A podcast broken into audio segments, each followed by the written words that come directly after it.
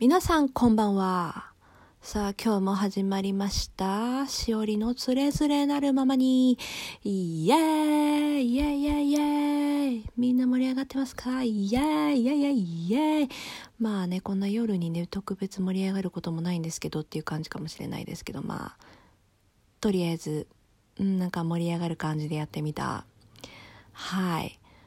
えー、そうですね。このポッドキャストはですね、あの、私、しおりがですね、なんかこう、思いついたことを思いつくままに、ベラベラベラベラと喋り倒していこうかなっていう、そういうポッドキャストになっております。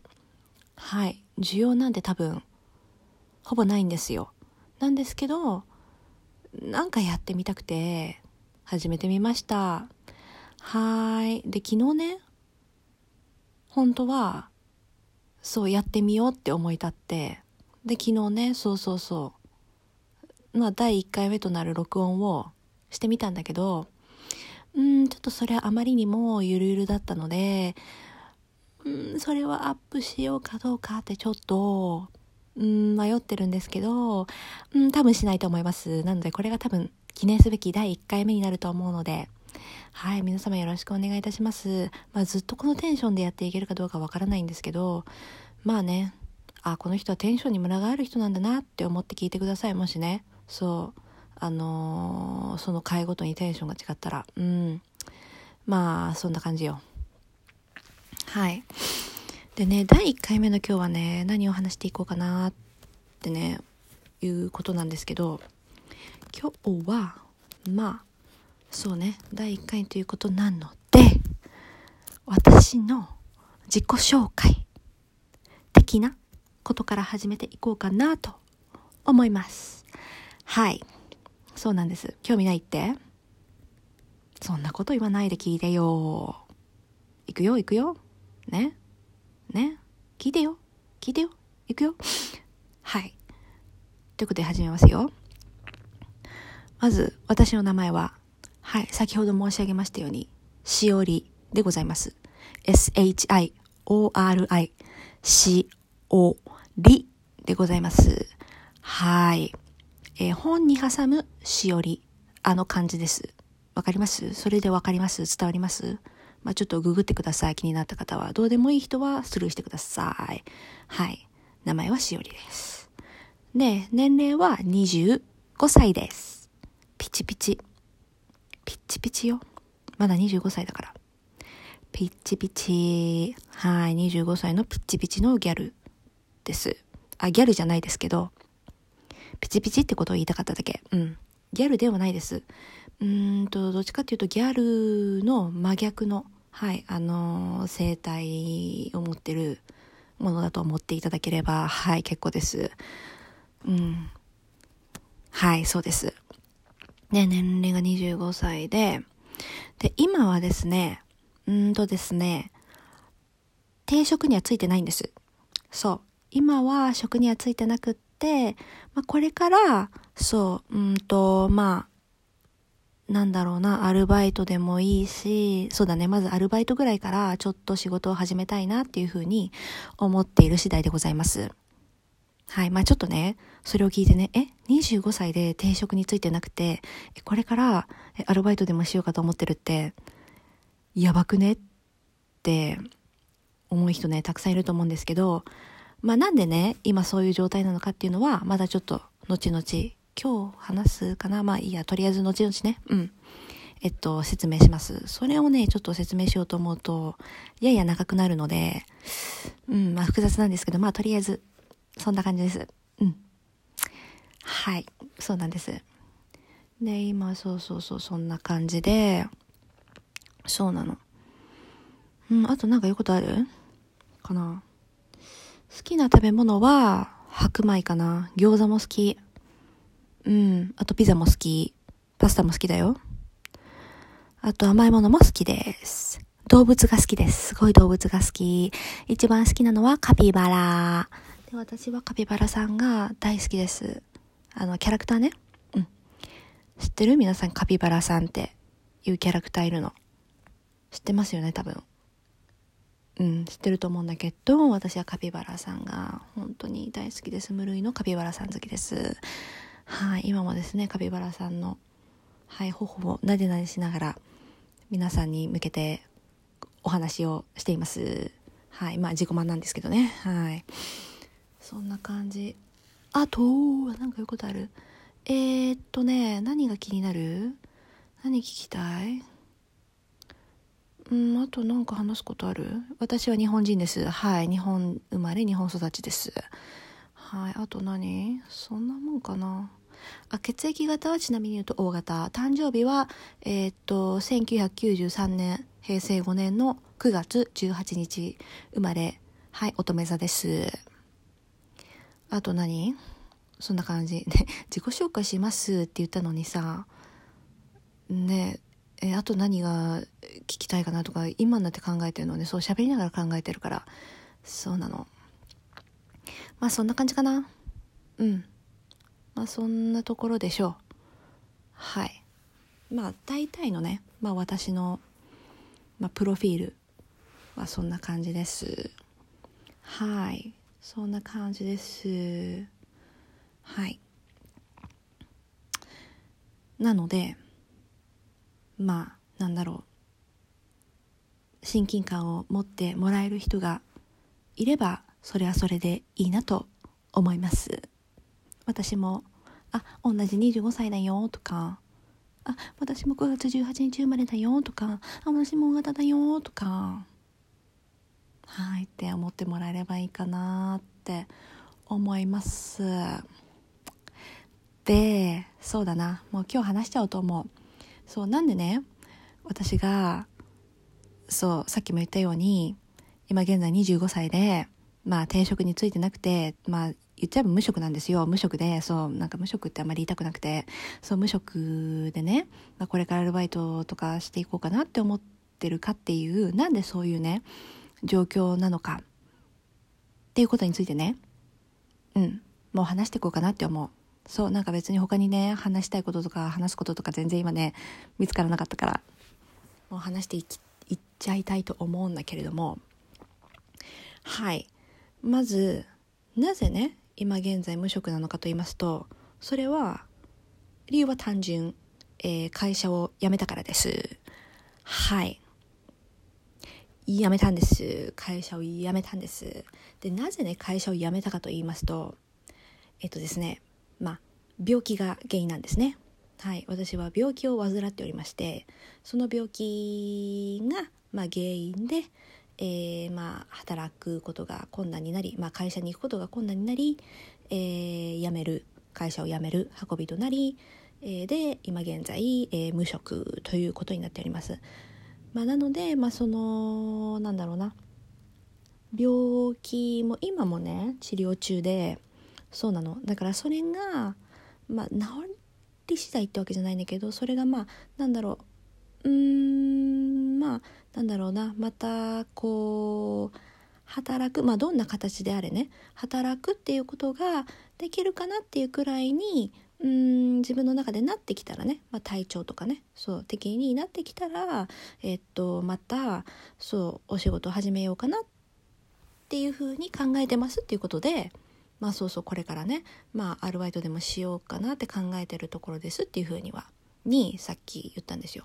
そうそうでまあそうで、まあ、いきなりねまあそうそうまあ調子がもうちょっと良くなってきたらまあ就職普通にまあに向けてねいろいろ面接を受けてねとかっていうこともまあやろうと思えばできるんだけどまあだけどやっぱりまあそうやってするってなるとまあ基本的にはその正社員としてね雇用をしてもらうっていうそういうまあ何て言うのかな目的でそれをすることになると思うんだけどそれは多分ちょっと自分のそのまあ、うん、的にいきなりねそう正社員でまた始めて1日8時間週5日間とか？ってするのはちょっと無理があるなって思うのでもっと融通の利く、まあ、アルバイトぐらいから始める方が現実的かなと思ってそういうふうに考えております。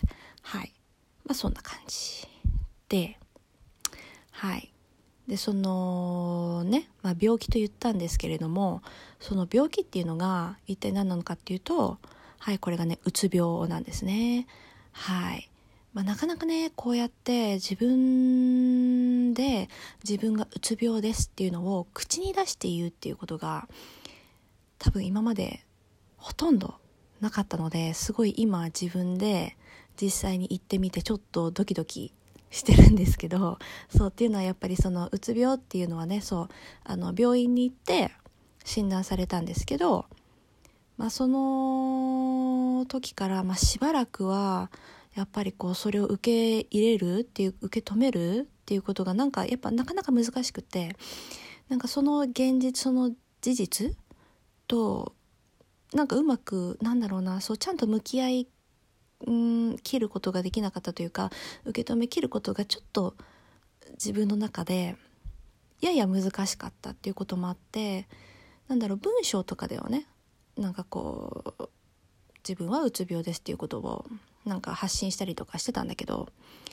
うんでもやっぱりうんなんだろうこう自分の口に出して声でそうなんか実際に私はうつ病になりました、まあ、うつ病の治療中ですっていうことをはっきりとこう誰かに向けて話したことがないのでそう今すごい新鮮な気持ちなんですけどまあそうそう、まあ、そのうつ病っていうのが理由で会社にまあ行けなくなってしまってでまあそれでそのまあ会社側ともお話をしてですね。何度かコミュニケーションをとってでまあ形としてはもうやめるっていう風なうんまあ、結果ですね。結果としてその辞めるっていうことになったんですけど。そう。そうなんですよ。まあでもねまあうつ病ってすごい珍しい病気ではないしうつ病で例えば会社をね辞めるとかお休みするっていう人っていると思うんですよ。うん。少なくはないと思うんですけどそうまあ私もそうなりましてはいそうなんですよ。はいそうなんですけど、まあ、やっぱりねそう辞めるってなった時はちょっと辛かったですけどまあ今は良かったかなと思ってます。まあなので現在は無職です。まあこれからねえー、っとまあ本当にこうやってなんだろうねなんだろうポッドキャストでもやってみようかなとか言って始めちゃってで私はうつ病ですなんてことを言えるようになるくらいまで本当に回復はしてきてるのですごくなんだろうなうん本当になんだろう少しずつではあるんだけれど確実に本当にもう日々あの良くなっていってるのでなのでまあ本当にまああんまり焦らずに無理はしすぎない程度にまあなんかこううん。まあ就職っていうところまあアルバイトになると思うんだけれどそこをなんかこうまずは目標にうんうんなんかしていけたらいいかなって思ってます。そう。ででででで実はその私が辞めた会社っていうのがまあ会社っていうのがっていうか私はそう。まあ25歳で会社を辞めましたっていうふうに言ったんですけどまあって聞くともしかしたら多くの方がうんと、まあ、25歳だから、えーとまあ、3年？23年ぐらい勤めて辞めたのかなとかまあ18とかからだったらもうちょっとか。だから数年ぐらい勤めて上で勤めた上で、まあ、うつ病になってね。で辞めちゃったのかなっていうふうに思われるかと思うんですけど実はそうではないんですね。そう私がその辞めた会社っていうのは私が24歳の時に新卒で採用してもらった会社なんですよ。そう私はえー、っと大学をそう大学院じゃなくて大学ね。大学を24歳の時に卒業しました。そう。そしてえー、っとだからまあ3月に卒業するわけですよ。でそれがだから2018年去年だよね。の3月に私は卒業をしてで4月だね。その次の年の次の年じゃない。その次の月ね。の4月から2018年の4月からそうあの内定をいただいた、えーと、ある会社に勤め出すんですけどそう。なんですけどでまあ最初のね数週間はあのまあ本当によくあるあの研修ってやつですよ。研修ね新人研修をやりましてまあそれはねあのー、そこは普通にやってたですよ研修を無事終えてでまあ23週間後から本配属になりますよと。でまあなんで本当にお仕事し始めるのってだから4月の中旬ぐらいそうそうだったと思うぐらいからなわけですよ。そうだからまあ4月のまあ上旬あたりはもうまあまあお仕事が始まるってよりかまあまあまだ研修中なんで実際のお仕事っていうのはしてないんだけれど、まあ、実際のお仕事が始まるのは4月の中旬からぐらいからでそう。でそう。で先ほども言ったようにまあ普通にねあの研修は終えましたと。で本配属になりましたと。で、問題はここからなんですよ。ここから私、はい、どのぐらい会社にいたでしょうか。えっとですね、おそらく数週間は行ったと思います。2、3週間ぐらいは多分行ったと思います。で、お仕事してたと思います。おそらく、ちょっとね、もう記憶がね、まあ、割と最近のことなんだけどちょっと曖昧、うん、っていうのはやっぱりちょっと精神的に追い詰められてたっていうのもあったかもしれないんだけどそう。あのー、はい。多分数週間は行きました。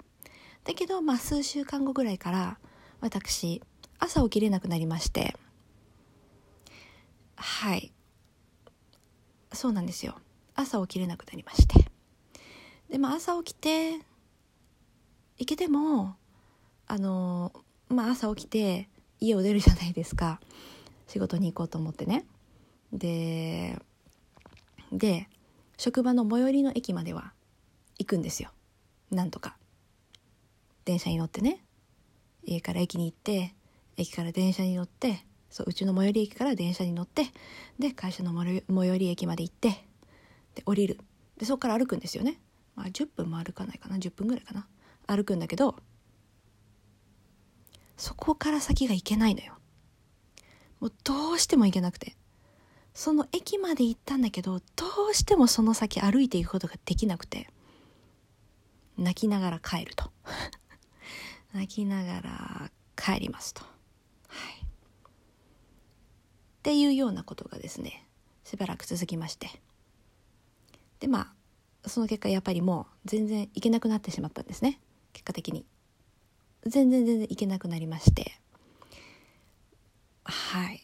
だけど会社としてもそのままにはしておけないじゃないですかそんな人をね、まあ、なので、まあ、会社の方からも、えー、まあちょっと一旦お話をしましょうっていうことになってでまあお話をしてでまあ最初の方のお話では、まあ、とりあえず一回ちょっとお休みっていう形でお休みをもらってでうんとそれでまあ病気を治してからあの戻りますっていう風な意思を私は伝えてたんですね。もうやめるなんて気はさらさらなかったから。そう。まあなんだけれどもなんだけれどもそれは私の意思であってでも会社には会社側のねいろんな事情とかがあるのでまあそう。なのででもすごいちゃんと聞いてくれたんですよ。そうそうそう。私のそうそう意思もしっかり聞いてくれてでそうですかっていうことで。まあいろいろ考えてくださって。ではしたんだけれども、まあ、結局ねその私がその結局行けなくなったその期間ね。っていうのは私の雇用形態がねあの普通の正規の雇用っていうかなんていうのあの使用期間だったんですよ。そう。使用期間がその4月の1日から6月の何日だったかな。6月の中旬か下旬ぐらいまではあの使用期間っていう形で雇用しますっていう風になってたんですね。みんな新入社員は。もうそれ私だけじゃなくてみんなねその会社ではそういうことになってたんですよ。他の会社でもそうなのかな、まあ、分かんないけど。そう。っていう風になってたの。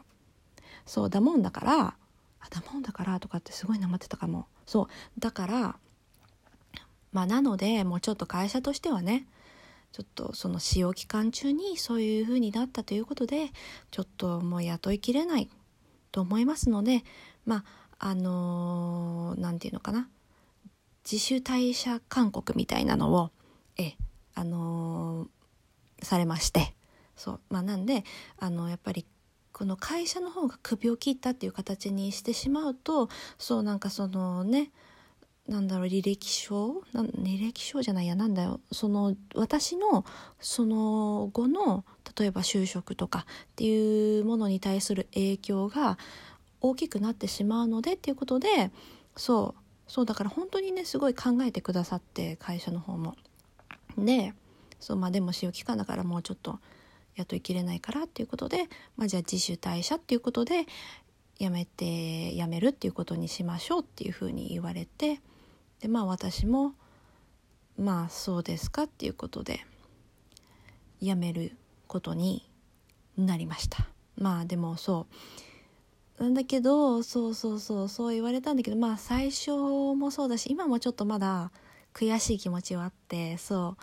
私はもう本当にほん本当に全然こう辞める意思なんてなかったので自分の中にはね。まあ、だけれどももう使用期間中なので、まあ、こういう状況ではもうちょっと雇いきれませんということで、まあ、やめましょうっていうことに、まあ、話し合いの結果なったのでしょうがないんだけどまあそうそうそうまあなんでそんな形で私ははい職退職しました。会社を退職しました。はいちょっと喉乾いたのでお茶を飲みます。ああそう。そんな感じなんです。はい。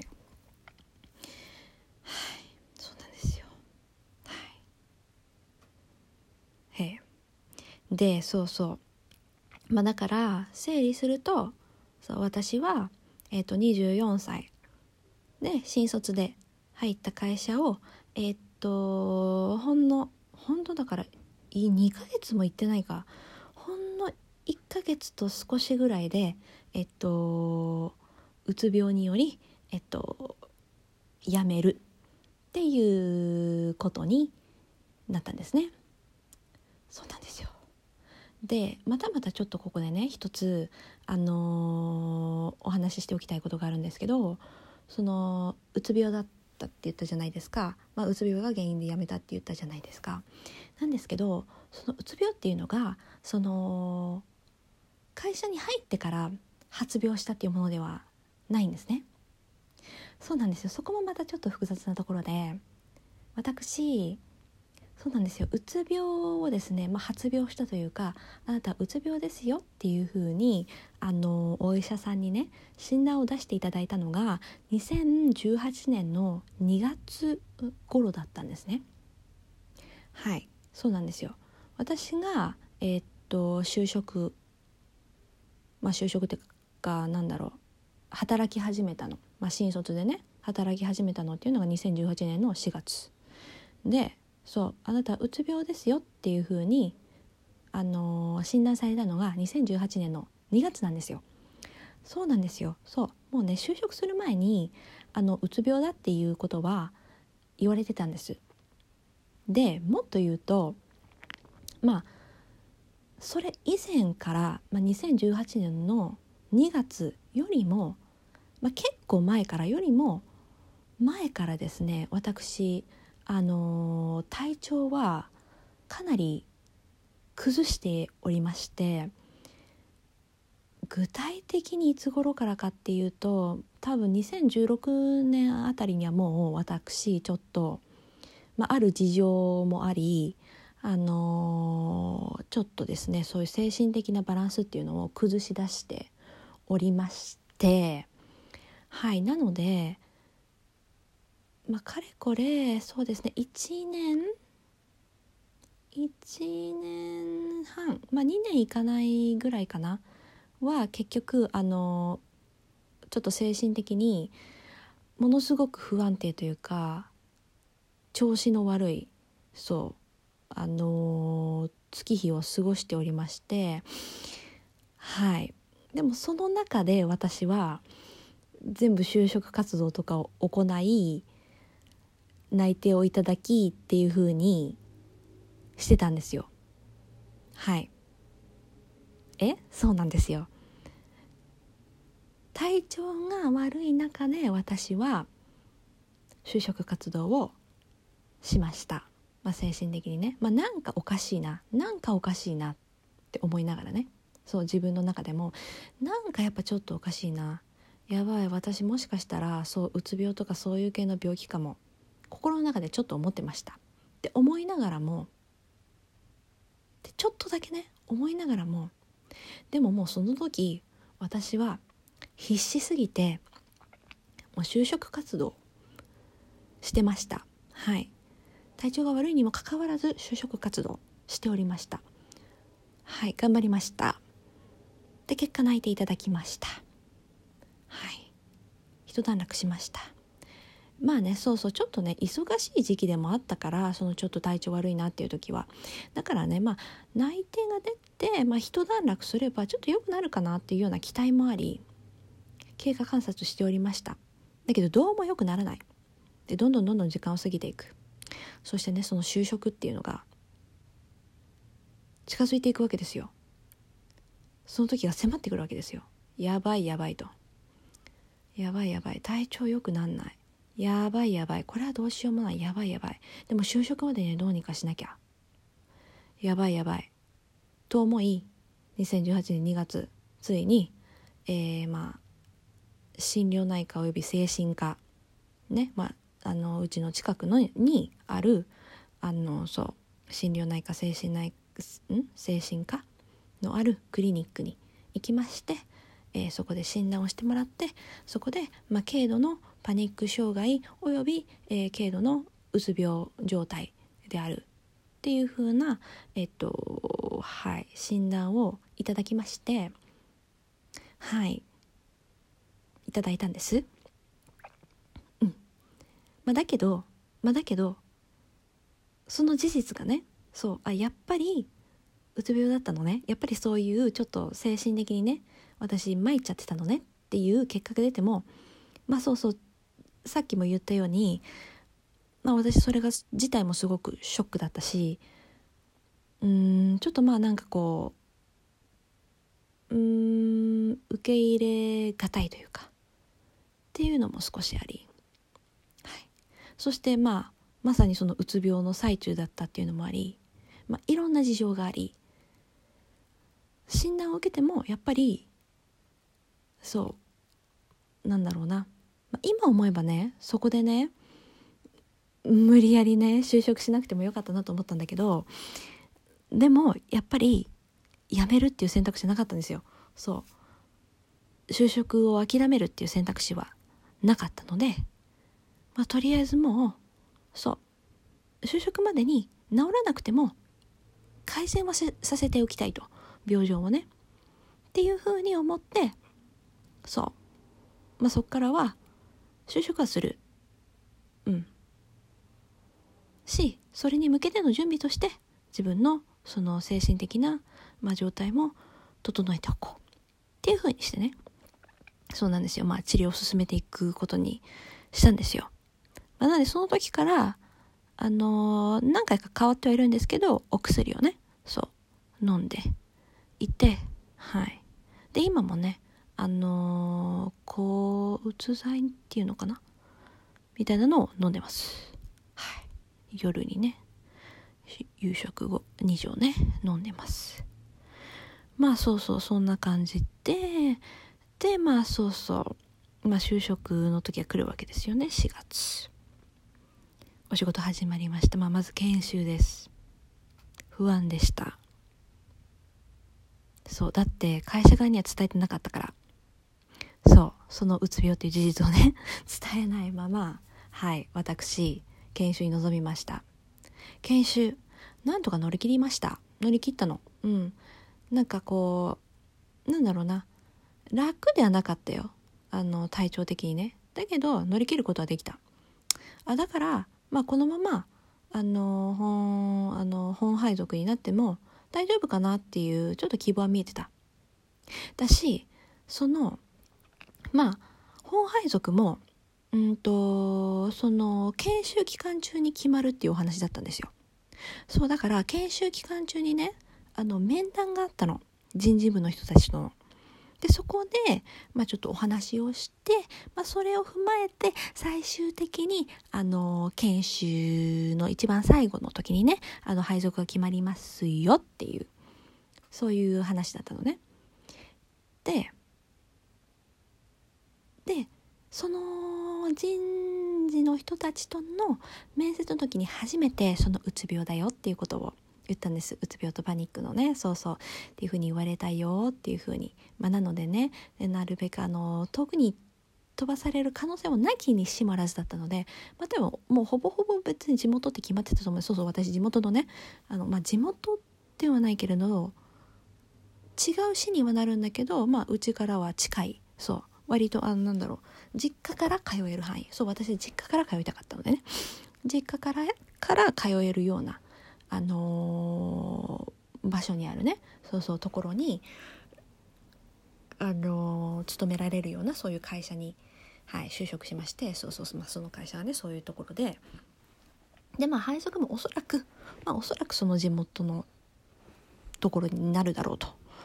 思ってはいたんですよ。まあそれ以外にもあったの東京とかそう群馬とかそうそういろいろあったんだけどまあでもまあおそらくまあ私のそのまあ希望的にまあそれまでのね面接の段階で伝えていた希望的にもまあまあまあまあ地元になるかなと思ってたんだけどまあその時にねそうそうそう、まあ、だからこういう今ねあの健康状態なんでねあのあんま遠くに飛ばさないでほしいですっていう風な感じで初めてその時に、まあ、人事の人に伝えたんですよ。まあ、だけど自分としてはねあのもうその何て言うの？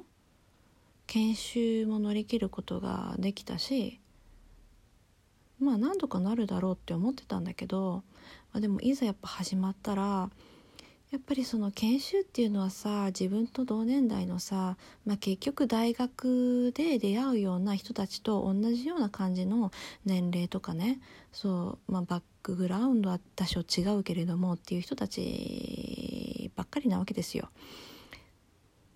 だったから多分乗り切れたっていう多分ねところがあったんだと思うんだけどやっぱ実際さ働くってなったらさまあ私はその配属先には同期はいなかったのね。自分のまあ配属された部署自体には。私一人ではい、配属されまして。でそう。で男性の方が多い。っていうかまあその会社自体が男性がかなり多い。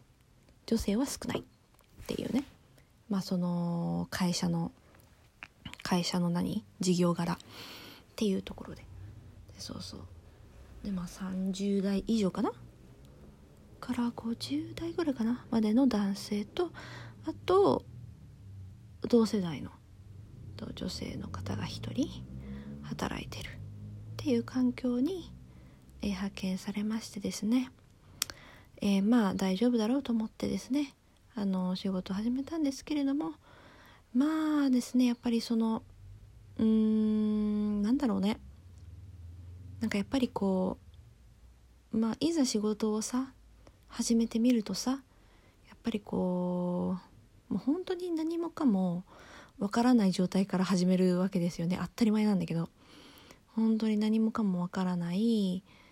手取り足取り教えてもらってなんか新しい知識をいっぱいこうねうん教えてもらってみたいな。って中で、まあ、なんかどうもちょっと自分的にまあキャパオーバーになってしまったみたいででねそうそうまあ本当に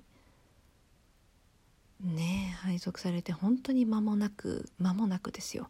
間もなく、えー、行けなくなり会社に、えー、はい。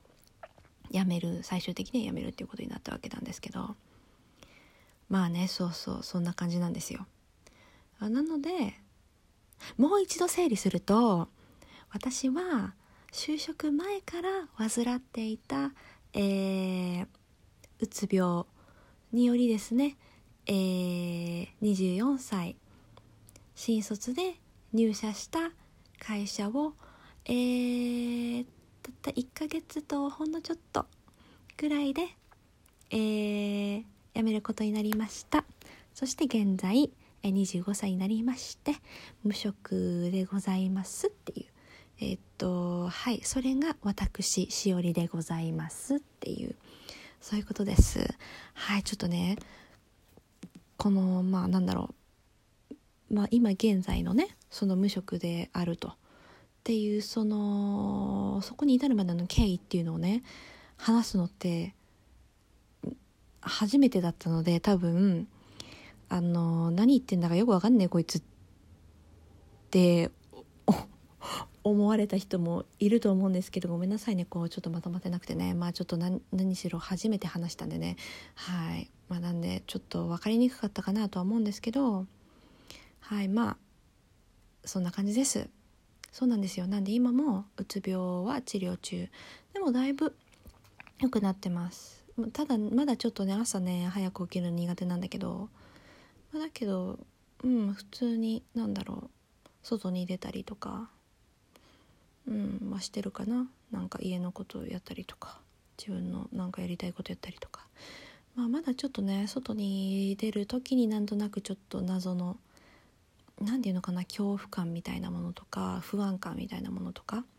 あとそうそうパニック障害もね少しあったのでなのでまだちょっと車に乗る時にパニックの症状ってほどではないんだけれどそれのすごくこう何て言うのかなすごく、うん、初期段階みたいなみたいなこうちょっとパニック障害のそのパニックっていうような症状じゃないんだけれどもそれに近いような症状が少しだけでほんの少しだけ出ることはまだあるんですけど、まあ、それでもだいぶよくはなってます。まあそんな感じでそうマイペースに日々ね過ごしております。はい。